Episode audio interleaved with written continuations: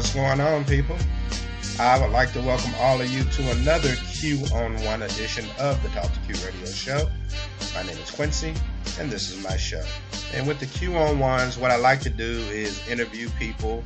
Sometimes they can be local entrepreneurs, or they could be someone um, who's doing their thing worldwide. Um, so it's an opportunity for you to get to know these people up and close and learn their story and what gave them the passion to do what they do or provide the type of service they provide.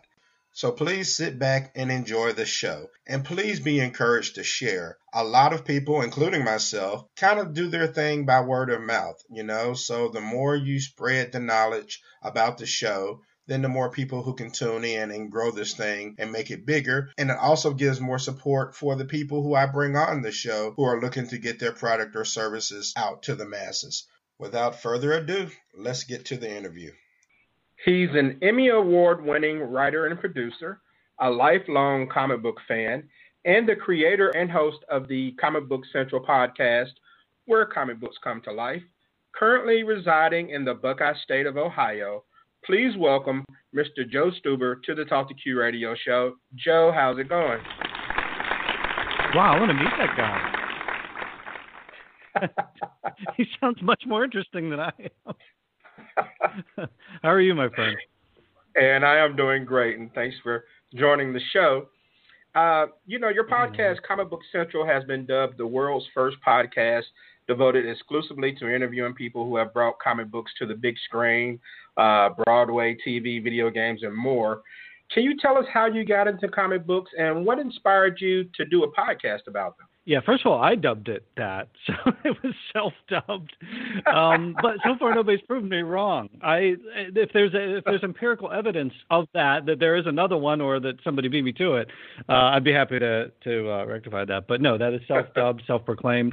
Um, no, it's well, I think okay. So what's the origin story? So for comic books, man, it goes uh, way back to when I was a kid. It's interesting. One of the most recent episode, one of the recent episodes I did was uh, with the co-creator of the Electric Company. So I don't know if you remember that show. I mean, I'm going back I definitely a ways now. So that, okay, we're okay. We're this is a safe space. We're we're old.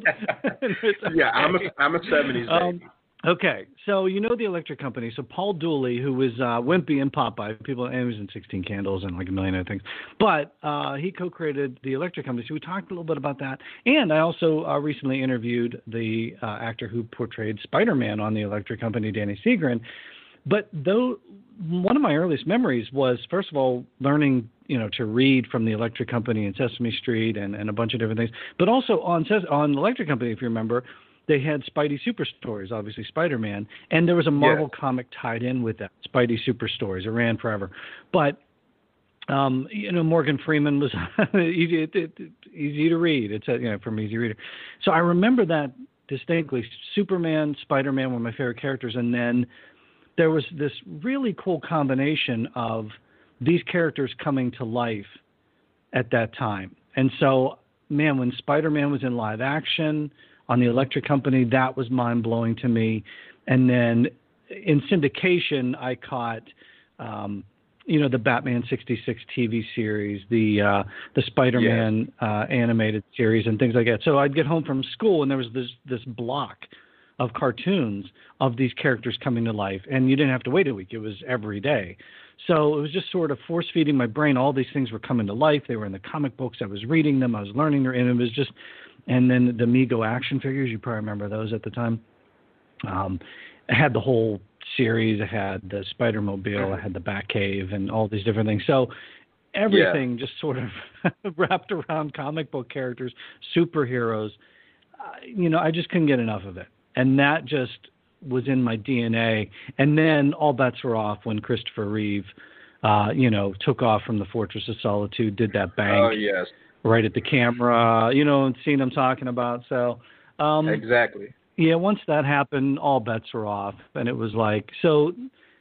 Comic books coming to life has always been there, um, the love of it, and then cut to now when like you know we can all sit in our living rooms or basements and have a podcast and talk to people uh, like we're doing now. Oh man, it just uh, you know just all, all all came together.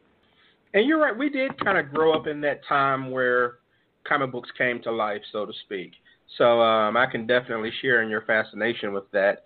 And now you've interviewed quite a few big names in the comic book industry. Um, Todd McFarlane, um, the creator of Spawn and co-creator of Venom.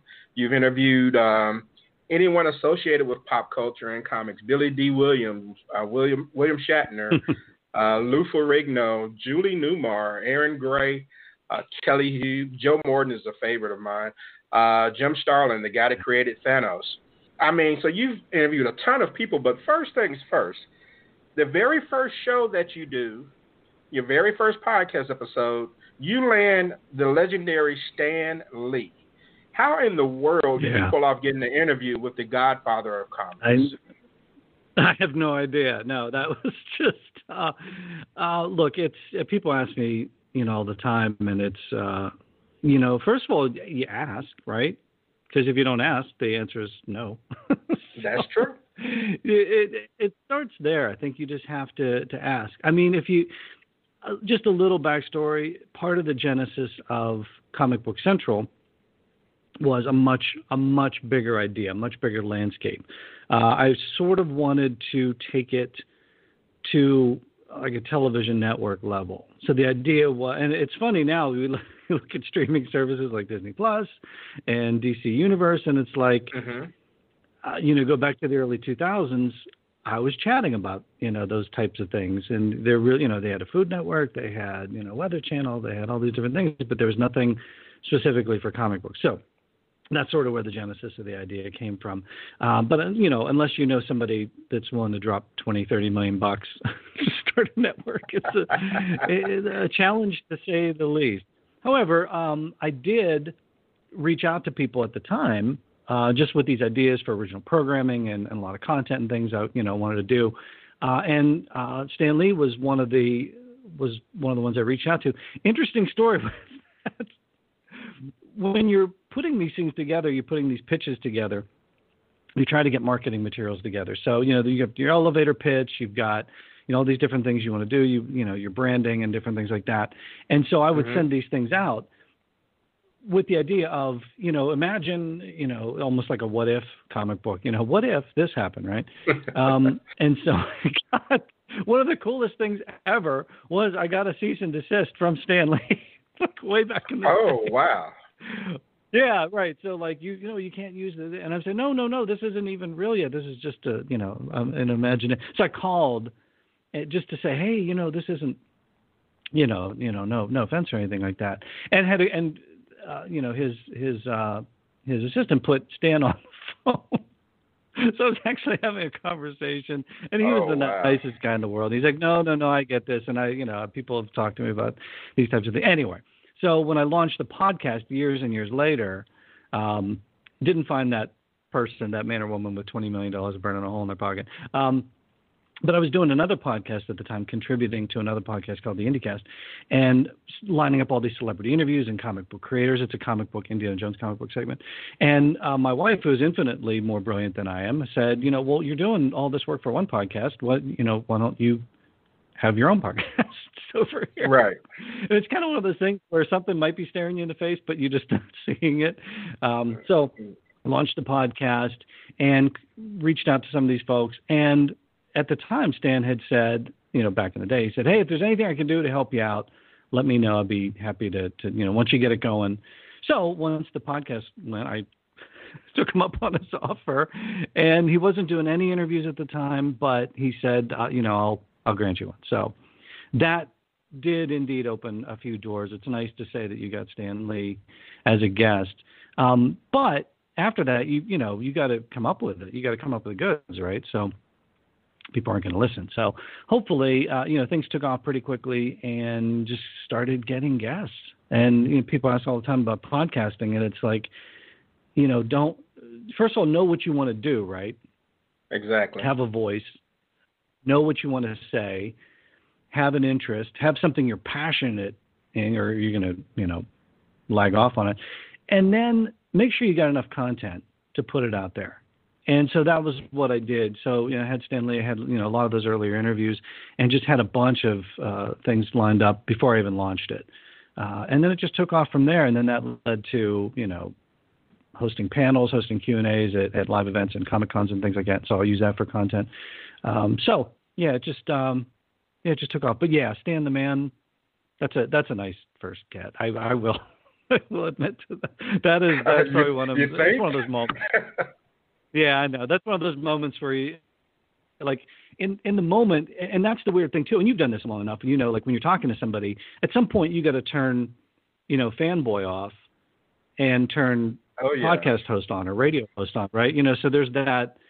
So that's always been interesting too, because sometimes you get these folks on and you're like, I can't believe I'm talking to so and so, and then at the same time you go, Oh, wait a minute, I have to talk to so and so, so I don't sound like a sound like an idiot.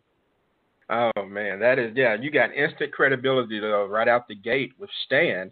Just for future reference, if you need an extra twenty, thirty million dollars or whatever, you got my number. So, uh, I, how, why didn't I know you at the time? You got, you got know, that, right? You got that on you, right? You got that on things so much easier. I just have to look between the cushions of my sofa. It's good to see you. I haven't personally um, bought a comic book in probably ten years. Uh, I still have a ton of them put away. Um, I have an, an, Iron Man number one. That's not in the greatest condition, but it's still an Iron Man number one. I have an Amazing Spider-Man 252 when Spidey debuts the Venom costume. Um, Uncanny X-Men 137, The Death of Phoenix. So those are some of the ones that stick out to me. I'm sure you have a pretty good collection. Is there a certain one that you possess that you value the most? Um, yeah, I do have a bunch, and you know, finding room for it is always a challenge. That's what we're doing now. Like while we're in quarantine, it's like time to reorganize things. So you yeah. kind of go back through, and then you realize how did I get this much stuff? Why did I get this much stuff? Right. so we're kind of going through these things. Uh, probably the ones that have that. I mean, I guess like the most meaning or the most like the most value. I don't like really have major league collect. I'm probably like you. You know, I've got I've got some key uh, issues, and you know, a lot of them are dinged up and things. Sometimes you just get them just to get just to have the issue, right? Uh, but nothing like crazy valuable. But to me, here's a, and here's a weird thing, and, and it, it's a story. First of all, a lot of the folks I interview always tell me about their comic collections and how their mom threw them out back in the day, right? Uh, so that's always like a yeah. knife to the heart because that that's just painful. I my mom did not throw my comic books out, but I did sell them at one point. So I w- it was it was bad on myself. I did that. So you know, you reach 16 years old and you're like, okay, girls aren't going to like nerds with comic books. It was a different world back then, right? Um, Absolutely. So I at one point uh, when I was 16, I did sell all my comics. Got a pretty good uh, deal for them, and you know went out and uh, you know bought a few things, but uh, I did keep a few of them. So some of those ones that I kept mean a lot to me. Uh, I kept the Star Wars ones, the Marvel Star Wars run, initial ones. So I love those uh, because they are from my original collection. Like I said, I also do, I also contribute to another podcast for Indiana Jones. I kept all those Indiana Jones comic books again, the Marvel run. So those meant a lot to me, especially since I you know flipped that into a comic book segment years later, where you know we review them and mm-hmm. talk to the the creators, the the people that worked on them. Um, so those ones that I actually have from my original collection, I love. Those mean the most to me. Um, that's the most nostalgia. I will say my favorite comic book of all time is one that was part of the collection that I sold. So I, I feel bad about that, but I did go back and recapture it years later. It's the, uh, the you remember the uh, Treasury sized comics, those big giant things that you could yes. never fit anywhere, but they okay. So the Marvel big in the seventies. Um, that that crossover it wasn't the first Marvel DC crossover. I think that was Wizard of Oz, but certainly the first superhero Marvel DC crossover was Superman and Spider Man, Superman versus Spider Man. Um, oh, I remember taking okay. that comic everywhere. That was like a security blanket for me. I remember taking that to school. I just like I carried it around so much that it was like ripped up and thing, you know, like I mean, and so that to me is one of the greatest comics. Just because it's giant, right? It's like a big giant, bigger than your couch comic book, and the, you know the artwork, and and it's the two greatest superheroes ever. And how can they fight? But they do fight, and then they team up, and it's just, and it's in that era where comics are great. Um, so for sheer just what's my favorite comic book of all time, that one easily. Uh, the ones that have the most meaning to me, the ones from the original collection, the one you know the ones I kind of hung on to. I know at one time I had that particular comic. I don't know if I still have it because that's the the giant cover with the I think they're like on the Eiffel Tower or some big building. And They're fighting. Uh, yeah. And and just at the time, I knew like these are two different companies, and they're two different. Like the Marvel universe was real and gritty in New York, and and and, and you know DC was kind of like out there, and none of the cities exist. You know, Gotham and Metropolis, they didn't exist, and these you know these characters were like godlike beings with powers beyond anything, and you know the Marvel guys were you know, street level heroes. So you knew just from a, a vibe that these companies were different, that they could come together and make a comic book, and it was like, how did that happen? Even at the time, I, as a kid, I remember, how does this even happen? You know, and and if Marvel and DC can come together, can't can't everything come together? right. You I know, right? it was a happier time. and you you mentioned um, comic books being thrown out, and that brought up something painful to me. I have a brother who's five years oh, older. No. and um, oh. he had a lot of his comic books thrown out by our mom when he was younger. Oh. I mean, and he you know, grew up in the in the '60s, so I'm pretty sure he had some great ones that um, never saw the why light of day do again. That, though, did she ever? Did your mom ever say like why she did it? Was it like they didn't have room for them, or like just ask like put them in a? I'm like, sure it was probably do or was she mad at him punish- one day? Did he act? Yeah, it's probably a punishment thing. I think it was probably a punishment thing, and then you know you're thinking as a a parent, just a silly, you know, children's book that only cost 12 cents, 15 cents, or whatever it was back then. Uh, so it's not that big of a deal. Having no idea that she could have thrown away thousands. I mean, uh, that just brought back some painful memories. I remember him telling me about that. I'm sorry. I'm sorry. I know. I know. Look, part of Comic Book Central is this. It, it's almost Comic Book Central on many levels too is therapeutic. So sometimes people, you know, I put them on the couch. Sometimes we talk about like really serious issues. Sometimes we talk about painful things like comic books being thrown away. So again, it's a safe place. You know, it, it's all good. We'll, we're here to get you through it. and you can collect them all again. You can go back on eBay and like buy stuff. Uh, uh, it's true, a little, a lot more pricier than the fifteen cent price tag well, from back then. You got that twenty so, million, right? You got that. You got that on you. You got that in the calculator. Exactly. Exactly. so let's talk movies, and um, I want to start with the Marvel Cinematic Universe, Captain America, Hulk, Thor, etc. It's a billion-dollar franchise. Um, what is your impression of Marvel, Marvel, and how they've turned the Avengers into a billion-dollar franchise? Yeah, a billion a pop too, because they're like like almost all of them make a billion, right? Yeah, it's crazy. Um, yeah, that was. I I love. I don't I don't think there's a dud in the bunch, is there? Are you talking? You're talking about just the movies, right? The feature films, like since Iron Man till now. Yeah, that, yeah. Like the cinematic know, what, universe. Yeah, yeah, like that ten year. I don't think there's a dud in the bunch, is there? Um, I didn't like Hulk all that much, but outside of Hulk, I I think all of them okay. are great. That, but that was sort of a Sony thing, and it, it that was sort of like its own animal, though, right? Wasn't it like they had? Yeah, it was it was part of that, but it was like yeah, like Sony had something to do with it. I thought if I'm remembering right, or maybe it was I don't think it was Fox.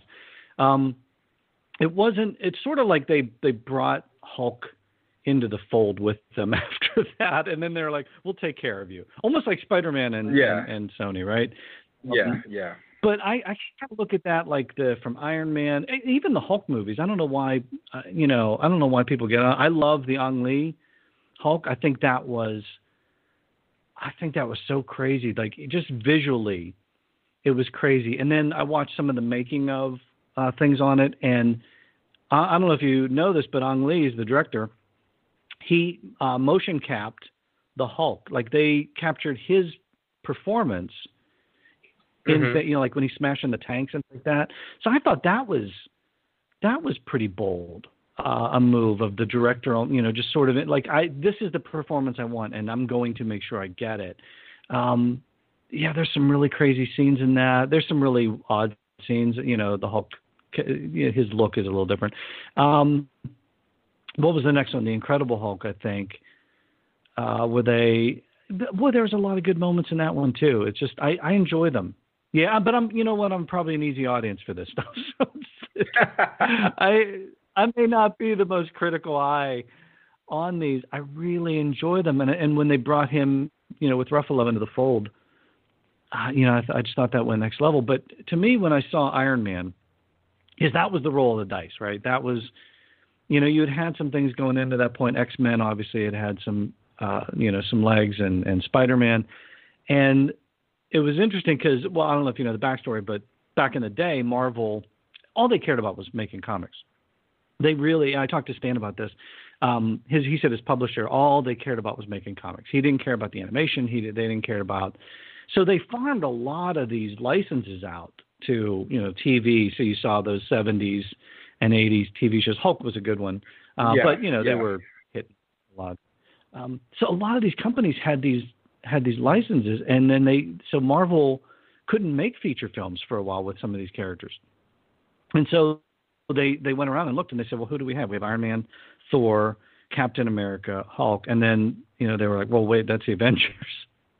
So they we everybody kind of looked at them like yeah on their own they're kind of like b you know maybe c level characters but man when that first iron man came out we were all I, I don't know if you were do you recall like seeing the trailer for the first time with the robert downey jr iron man I don't recall seeing the trailer. Um, I mean, I did go to the Okay. theater to see the movie, but I don't recall the trailer. we I remember when it first hit, and my wife and I watched it, and we both had goosebumps at the end of it, and and that made me realize, oh, they're they got something here, something. Th- this could be something, and it just had a really good feel. And man, when we saw it, it's I put that in the classification of perfect movies. So there's like perfect. What are perfect movies? You know, Superman, obviously with Christopher the first one. Uh, Empire Strikes Back, it's a perfect movie. Raiders of the Lost Ark, perfect movie. Is it flawed? Yes, but is it perfect? Yes. So there, can, that's a whole other podcast. I can explain what that means. Um, but Iron Man, perfect film. And boy, what man did they just they rolled the dice and hit big on that one. And then just the fact that they kept everything contained in one universe and that all the stories led into each other and then you stay for credits and then what it just the execution was brilliant on all that. absolutely just. I just don't. It's just I. I just love. I hate that they came to an end. Um, in in a sense, I know we've got more coming up, but that that sort of ten year block with Chris Evans and you know and all the. It's just like, yeah, that was pretty special. I think they did a great job of putting all of that together. And um, I, I mean, is Iron Man your favorite of the franchise of the MCU franchise? Uh, like the ten year block. Um, yeah, uh, probably. But when you watch, uh, was it Thor Ragnarok? Uh huh. that that is so bug nuts crazy. And i could watch that on a loop and because it's so wildly different and yet so part of that universe. Uh, the first guardians again another roll of the dice these characters that even i wasn't familiar with. And i and i read comic books. I didn't even know who these things were and you watch this and that was fantastic so yeah, probably the first Iron Man, and then, I mean, can you, oh, you know, you're, these are tough. That's a, it's a tough question because you look at the first Captain America. That's all that that is so reminiscent of Raiders of the Lost Ark, and that era of filmmaking. And then you look at the second Captain America, and they brought in the '70s political thriller vibe. They even got Robert Redford in it, you know, just to, to get that imagery. Those those are perfect movies. So, I mean, I'll probably default to the original Iron Man, but like the first two Caps and Guardians and Ragnarok, I mean, those are solid. Those are all solid. And then Captain Marvel comes along, and you're like, okay, why don't we have more of these all this time? you know. Yeah, um, I think that Marvel did a stuff. great job of taking characters who weren't mainstream. Um, I mean, you know, I grew up loving Spider Man, X Men, and the Hulk, you know, and, and things of that nature. But I didn't really read a lot of Thor or Doctor Strange or Captain Marvel, and they made everyone interesting. and, they, and every single single one of these movies appear to hit. I, I just I have to applaud them for that. It is such a great job, and everything had a theme, like you said, waiting until the end of the movie to see a secret ending or two, um, looking for Stan Lee's cameo appearance in all of the movies. That was always mm-hmm. fun, and like and DC really got the comics to movie thing going in the '80s. Uh, you know, they had Superman in, in the, the early '80s. They had Frank Miller's version of Batman uh, The Dark Knight, which kind of really set things in hmm. motion going into the 90s.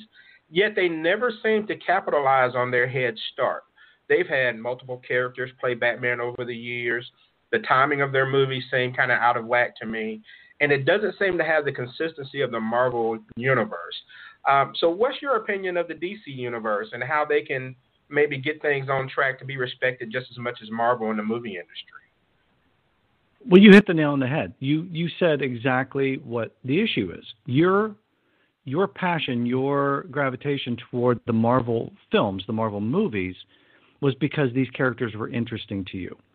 You, I know I was listening to what you were saying, and you didn't mention the special effects. You didn't mention, you know, all the stuff blowing up. You didn't mention the cool visuals. You mentioned that the characters were interesting to you, and that's the key. It didn't matter what the characters were. Mm. They took these, you know, C, CZ level characters, but they wrote them as real human beings. And I've said this a million times on the show. Anybody who listens to Comic Book Central knows I preach this constantly. If you make me care about the characters, you can take me wherever you want to go. I don't care how crazy it gets or what weird things you do in the movie or TV show. If you make me care about those characters, I'll, I'll go along on the ride with you. And that's what Marvel did was they focused on the story, they focused on making the characters real. They made us care about these characters. If something happened to them, we get upset. Uh, we yell at the screen. We, you know, how dare they do that? You know, once you get, if you're yelling at the screen for whatever reason, and my wife and I do this constantly, so we may need therapy on some level. But we, if I'm yelling at the screen, I'm now invested you've now got me. Or if I, but if I'm playing on my phone or if I'm looking at something or reading something, you know, then then I, I've lost interest. And so when you look at the DC universe, you mentioned about this. It's the the draw of the Christopher Reeve film. It's Christopher Reeve. It's it's the acting. It's the how the characters interrelate. It's Gene Hackman's performance. It's Marlon Brando's performance. It's those yeah. characters we care about. You know, look a little bit later and you get some of the things that are a little goofier and people kind of distance themselves from it. But the other problem with DC is they only did Superman and Batman for so long. It was just all Batman movies and Superman movies. They had so many. Why did they take so long making a Wonder Woman film? Why? Because they said that you know a, a female couldn't, a female action-led superhero movie wouldn't work. Um, I think wasn't it Joss Whedon that like came up with a script years and years and years ago that was like set it in the 40s and they were like oh it's never yeah it's not the suits came in and said no it's not going to work in the 40s well okay Raiders of the Lost Ark was in the 1930s it worked it's fine. Captain America came out and then it's a movie set in the 40s and it worked fine. So it, it they just kept dropping the ball on these characters. And look at the the characters that DC has and yet they never did anything with them. So and then all of a sudden they saw Marvel which then had built and earned the right to put the Avengers together because they had established all these characters. Then DC came in and just basically said, "Well, let's just do Justice League." And they're like, "Well, no, you haven't. Other than Superman, Batman, you haven't really established these characters. Oh, let's drop right. Wonder Woman in it. Well, you haven't really established her yet, you know. Well, and then, well, what if we took Dark Knight Returns and mashed that up with the the depth of Superman? Let's take all these great Superman, Batman stories." And mash them all up and roll them up in a ball and put it doesn't work like that. it doesn't it doesn't work like that. They didn't earn it. And that's why those films it just becomes about the visuals and the darkness and you know the violence and all these things and it's just like like a Man of Steel they had me until the end and I just we were like okay this is this is a good movie it's solid and then my wife and I looked at each other and watched him like, if he snaps his neck at the end, I'm out of here. That's not. And then he snaps his neck at the end. So it's like, that's That's not the characters we. Like. You know what I mean? It's just it's, and so now they're. I think they're trying to go back and and do some of that. I, I don't even know what they're doing because now it's like we're going back to the yeah. I have no Snyder idea. cut, and I, okay, it just yeah. Now the TV DC, I I think is fantastic. Now, obviously, they have more hours to, to devote to it. They've got more episodes and things like that. But I thought what they're doing on The Flash was amazing. Um, had a chance to talk to a lot of the actors and creatives from that show, and it's just they have so much fun doing that. I think Stargirl is one of the best shows on TV right now. I love, and I talked about this with some of the actors on the show as well, the fact that we can't binge it right now, that we can't take it all in at one time and be done with it. I Mhm. like how it's being doled out week after week, and there's this mystery that's playing in, and they're bringing in these older characters from the golden age. Like, how do you do that in 2020 and have it make sense? And they did it, and it's just this really cool mystery that's playing out. I, I think TV DC gets it. I don't know that movie DC gets it. I don't know if they will. And they're making another Batman movie. That's fine. I'll watch it. I'll watch all of them. But Yeah, how many Batman movies do we need, right? I have no idea. Make a Flash I- movie. Make a Flash movie. Make a Green Lantern movie. That like I like the Green Lantern movie, but just because it didn't do as much as they wanted it to, oh well, they, we can't touch it. We can't go into. Well, yeah, you can. Just do another one. All right. Bring Ryan Reynolds back. Oh yeah, Ryan Reynolds would love to have some more a long-winded. oh yeah, yeah. That's a long-winded answer to your question, but I think ultimately, if you create characters that we care about, we'll go along for the ride, right? Seems that way. I mean, I know some people who are still mad about Iron Man. With uh, with which one? Like the first, the first Iron Man, or like the Iron Man, No, like what- Iron Man, like what happened to him in Endgame? what happened to him in Endgame? Oh, okay. Well, nobody does in comics, though, right? That's true. If Well, Bucky can come back, anybody can come back. that's true. That just shows the level of emotion though that people so if had they, if they, invested in these they movies. back the Brinks truck of cash up to Robert Downey Jr.'s house, he's going to pick another Iron Man. If they say here's a hundred million bucks, he's going to do another Iron Man. I'm sure that he would. And so, so Marvel gave a platform for a black director and black actors to showcase their talents in Black Panther. Um, Thor gave representation to the LGBTQ community with Tessa Thompson's Valkyrie character.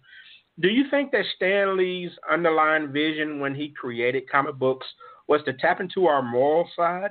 You know, to teach us that despite our differences, that we all have a chance to be a hero in someone's eyes? I, well, I think Stan's. Well, you know, Stan initially he he wanted to write the Great American Novel. He, at, initially, he was embarrassed by comic book writing. I don't know if you know the story, but he would say like he'd go to parties and they, you know, what do you do? And he, oh, I'm a writer. He wouldn't tell him he was in comic books. this is like back in the day. And then Uh-huh. he created, like, or co-created, you know, uh, co-created the Marvel universe. And then once it became huge, marketing Stan realized, oh, this is this is an, another thing I can tap into. So then he kind of embraced it. But if you remember, like those old uh, Stan soapbox and things like that, I think, and people posted this recently too, where he was, you know, he was talking about um, social topics like racism and, and, and all those different things in, in Stan Lee's soapbox. And in the comic books, you saw that reflected with a lot of the comic books at the time, Luke Cage and Black Panther and Falcon and things like that.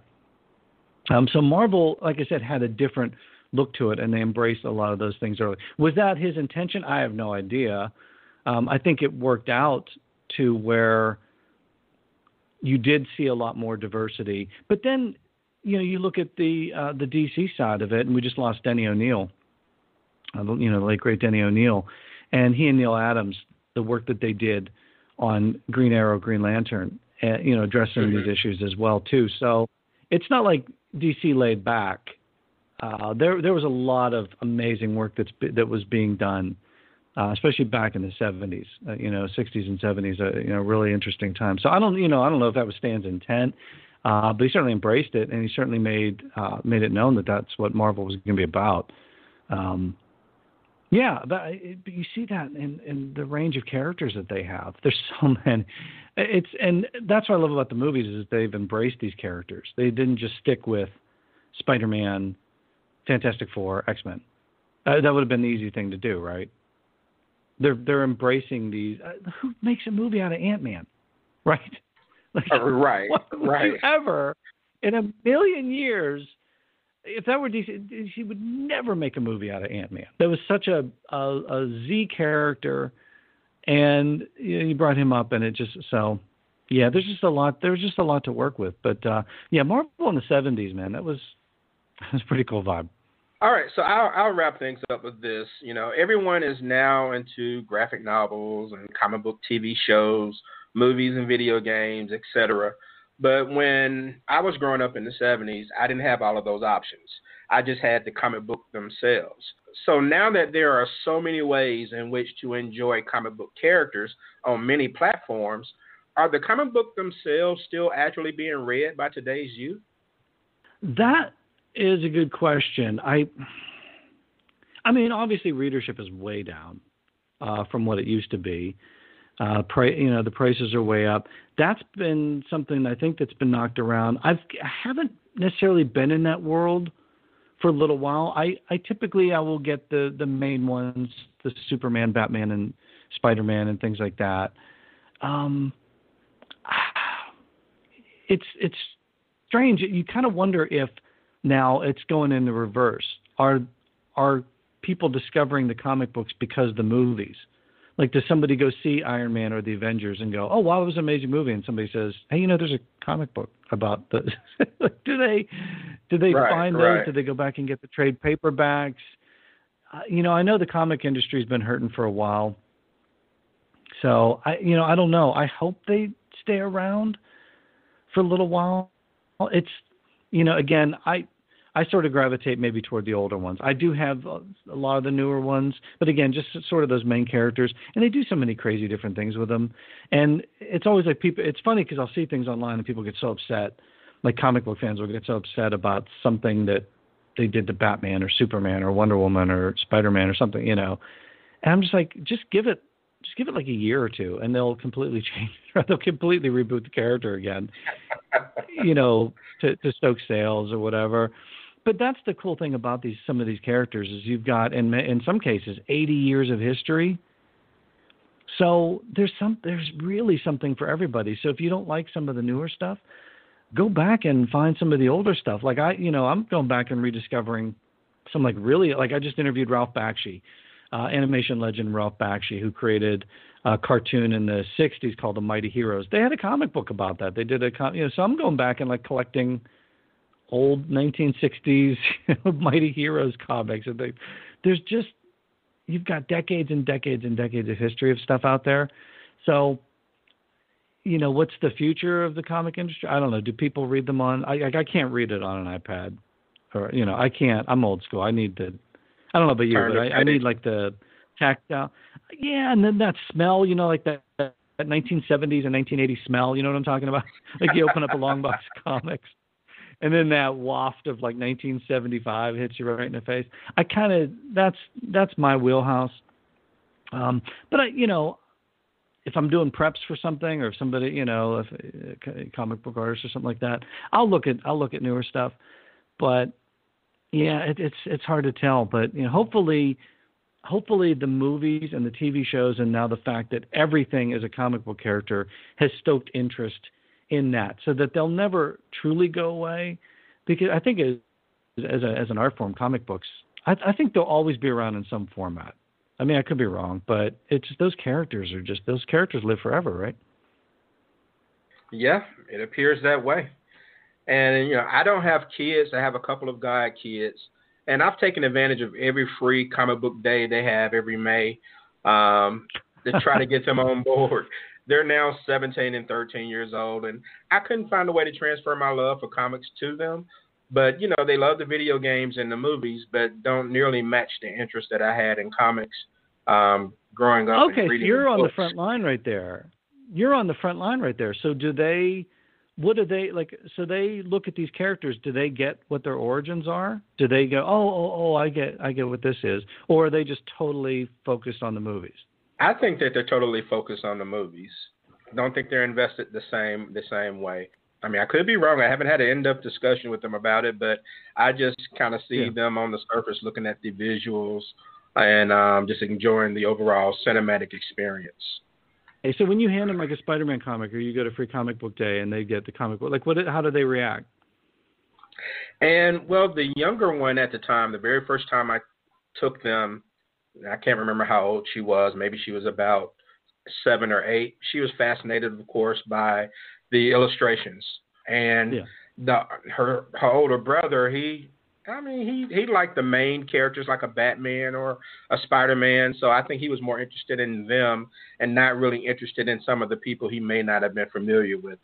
Uh, so hmm. it just, I don't know, it, it was something to do, but I, I just don't think kids really get into holding the flipping the pages like we do now. Now, if it's on an iPad or something like that, maybe it's more well received. Okay, so maybe they'll yeah, so maybe on an iPad they'd read because I know there's like uh, D- DC does like uh, cartoons geared toward kids. So you're talking about comics coming to life. You know, I think of like Teen Titans Go and and things like that where yeah, yeah. I don't necessarily you know religiously watch these things, but I'll tune into them and they are funny. There there are moments, you know, where you watch these things and they are goofy and they silly and you know they make you know scatological noises and things like that. It's like things that kids love. So I kind of wonder, like, are kids digging that stuff? And then they go back and go, oh, well, here's a Teen Titans Go comic book or something like that, or you know, like, is that the gateway to it? Um, and does that open the door to like, well, you know, Teen Titans, and then here's you know these versions of it? I, I don't know it's interesting. I don't have kids either. I, you know, so I don't have that. If I did, I'd probably just like sit them down and throw comic books at them all the time. this, this is the real stuff. Back in my day, and then I go out and yell at somebody to get off my lawn. You know, and just like back when I was a kid, we learned to read from comic books. So exactly. I don't know. I'd probably do that. Yeah, but uh, or like throw Mego action figures at them or something like that. But um yeah, it's it's kind of a I, I don't know. Maybe that's a question for some of your listeners out there too. Like what uh, you know, put the finger on the pulse. Like are our kids digging comics today? Like what, or is it just us old guys that that can't that have to have every issue of something? that are just right, right. You know, you know, do we have these issues with our issues? You know, you know? I don't know good question. I just uh, I, I don't know. Before um, we had specialty comic book stores here. When I was growing up, you know, I just I just wish that some people who may be into comic books now, you know, if they could just know what it was like to walk into a convenience store or a gas station as a kid in the 70s yeah. and seeing the newest issue of whatever it was that you loved yeah. and being able to just throw 35 cents on the counter and get it. And I, I mean, go home and that that was your weekend right there. You were reading it from front to back, and it was an amazing experience. That was and I wouldn't, I wouldn't trade it for anything in the world. I'm, yeah, you get on your bike, you ride, like you said, you go, you know, you go to. The, I think it was a pharmacy. I think one was a newsstand. And yeah, you just you know you get your quarter or whatever and plunk it down. I remember like rolling it up, but you didn't think about collectability back then. you roll it up, shove it in your back pocket, right, right, ride home. You couldn't wait to you know it, it was uh that that wasn't it. Although I will say, you mentioned Free Comic Book Day. I do. Well, obviously, we didn't have one this year, unfortunately, you know, with the lockdown and everything. But I do recall, like, I, I go to them every. You know, I like to get free comic books. Who doesn't want free comic books? But I notice right. it's always packed. It, there's a ton of people, and I see little kids there.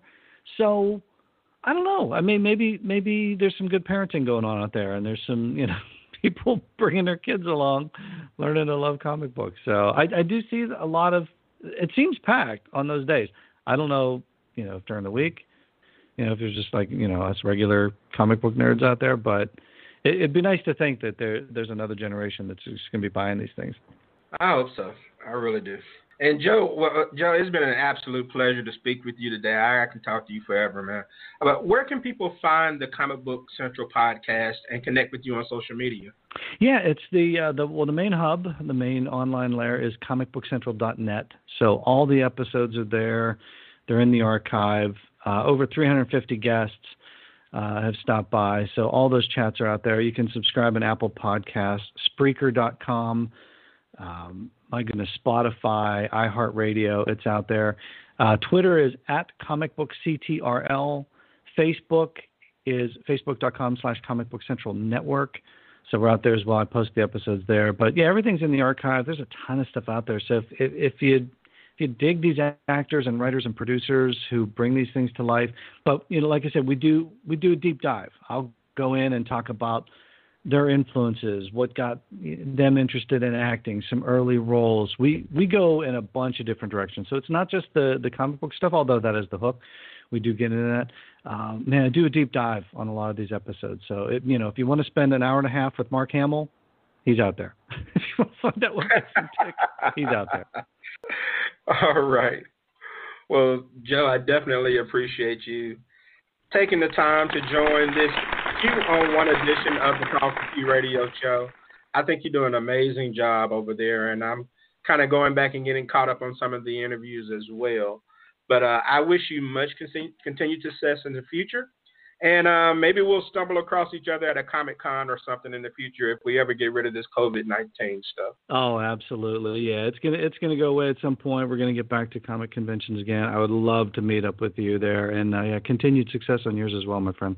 And that's going to do it for this T2Q podcast. Go to talkq.com, and that way you can sign up for the email newsletter and be alerted to new shows as they come out. I'm on Twitter at TalkToQ, and that's Talk, the number two Q.